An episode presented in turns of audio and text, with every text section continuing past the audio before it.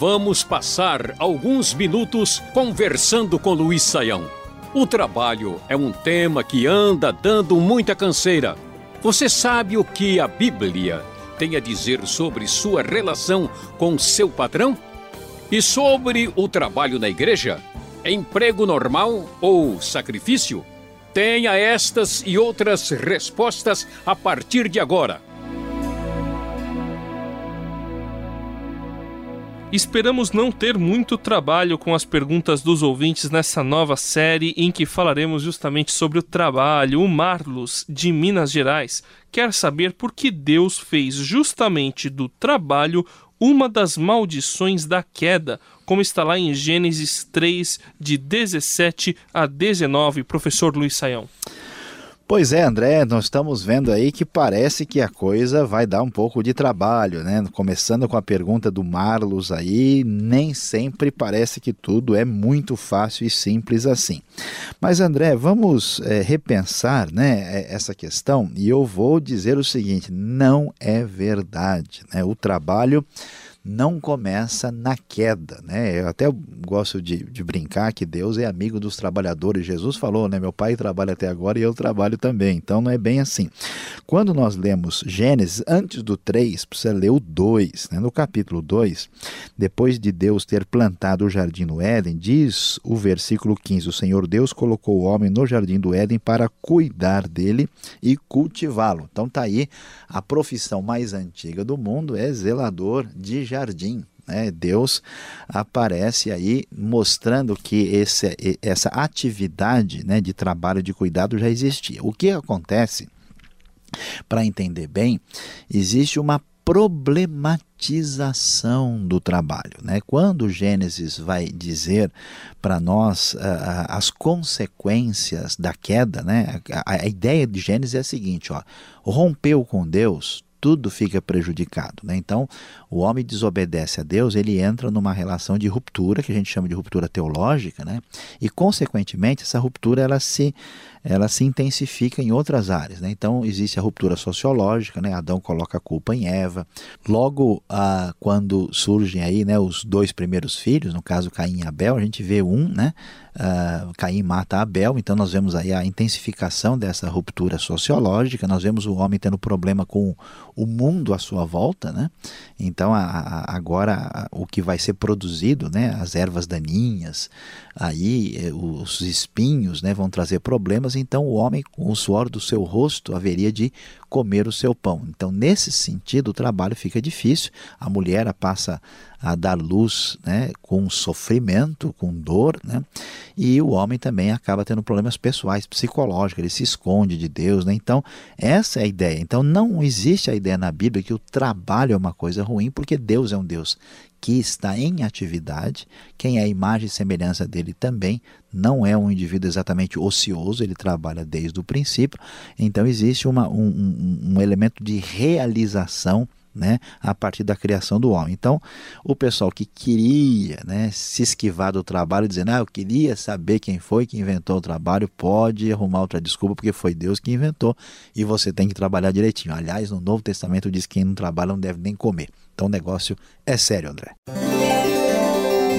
Pois é, professor, o Marlos se preocupou com o passado e a Helenice do Paraná está ansiosa com o futuro. Ela não aguenta mais trabalhar, essa que é a verdade. E leu, aí ela ficou super contente, lá no capítulo quatro de Hebreus, que nós teremos descanso. É verdade que depois dessa vida vai acabar o trabalho e tudo será apenas sombra e água fresca? Se for assim, eu também quero. Eu pois é, André, vamos, vamos pensar nesse assunto aqui, né? Como é que a gente entende isso? Esses dias eu estava lendo uma reportagem que falava que o emprego melhor do mundo era de um indivíduo que tinha que fazer teste em parques de diversões. Então tinha aquele toboágua, ele era obrigado, né, a descer ali naquele toboágua tal para ver se estava tudo certinho e funcionando adequadamente, né? Mas o problema, André, é que assim, tudo parece divertido quando a gente não está acostumado com aquilo, né? Então, quando uma pessoa, por exemplo, é, vai descer no toboágua uma vez nas férias, é muito legal. Agora, quando ele tem que fazer isso todo dia e ele tem horário para fazer isso, e ele tem que fazer isso e prestar um relatório, e ele tem que fazer isso seis, oito vezes por dia, esse negócio já não fica tão divertido assim, né? Então, a gente tem que entender que o problema do trabalho é, envolve geralmente quando, quando a pessoa faz um negócio que ela não vê muito sentido, ela faz uma atividade mecânica, ou ela faz algo que não tem significado para a vida dela, ou quando ela faz um negócio do qual ela nem gosta, ela é obrigada a fazer para meio que se sustentar e segurar as pontas, né, em situação econômica. Mas na prática, você pensa bem, uma pessoa quer ver um show de música, quer ver um show de uma banda que ele gosta. Olha o trabalho que essa pessoa tem. A pessoa quer ir numa corrida de Fórmula um, ele levanta de madrugada, fica na fila, dorme no chão, passa frio. Quer dizer, aquilo é um trabalho intenso, mas porque a pessoa gosta, aquilo tem outro significado. Então o que, que vai acontecer? Na vida futura nós vamos ser redimensionados, né? A gente vai ter uma outra visão, vamos ver as coisas como Cristo vê. Eu não acredito de jeito nenhum que nesse universo de Deus a gente vai ficar o tempo todo deitado numa rede olhando para cima. Vai ter muita coisa para ser feita, só que com uma postura diferente. Nós vamos gastar nossa energia com satisfação, alegria, até porque a gente vai estar fazendo na plenitude de algo que tanto agrada a Deus, como também enche o nosso coração de alegria. E sem a tentação de ser preguiçoso, né? Pois é, né? Isso é importante. Se tudo nessa vida é passageiro, menos o cobrador e o motorista, a gente pode brincar, sim, e a Bíblia nos fala para investirmos no que é eterno, que motivação o cristão pode ter para trabalhar? Eclesiastes diz que tudo é vão, professor. Então, onde encontramos na Bíblia incentivo para o trabalho? Olha, André, uh, o que, que a gente pode dizer? Geralmente, as pessoas imaginam que a nossa vida futura não tem muita ligação com o que a gente faz aqui. Mas a Bíblia não, não nos dá esse tipo de indicação, né? A própria ideia de que primeira Coríntios nos dá, de que nós vamos ter uma recompensa ou um galardão, tem a ver com aquilo que fizemos por meio do corpo, né? As obras de cada um naquele dia, primeira Coríntios capítulo três vai mostrar, elas vão passar por um teste.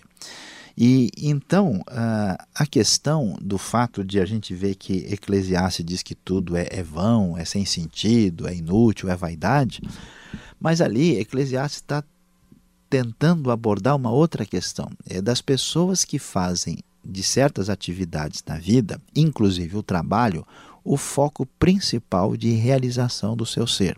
Ele procura o sentido da vida naquilo. Ele não vai conseguir encontrar naquilo, mas não quer dizer que aquilo não tenha valor e não tenha sentido. A Bíblia valoriza o trabalho, como nós dissemos, foi Deus mesmo que inventou o próprio trabalho.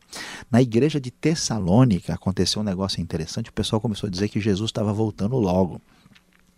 Aí eles passaram a parar de trabalhar, né? primeira Tessalonicenses capítulo quatro, capítulo cinco vão abordar isso, e começaram, André, a parar de trabalhar, mas não pararam de comer. Só que iam comer na casa de quem trabalhava, né, que tinha comida, né?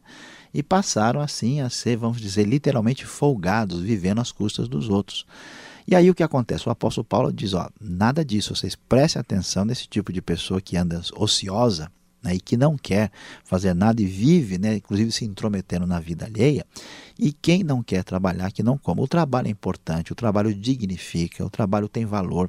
Você trabalha para construir para a sociedade, para o benefício de outras pessoas, para ajudar a construir a vida de pessoas que estão no processo de crescimento e formação.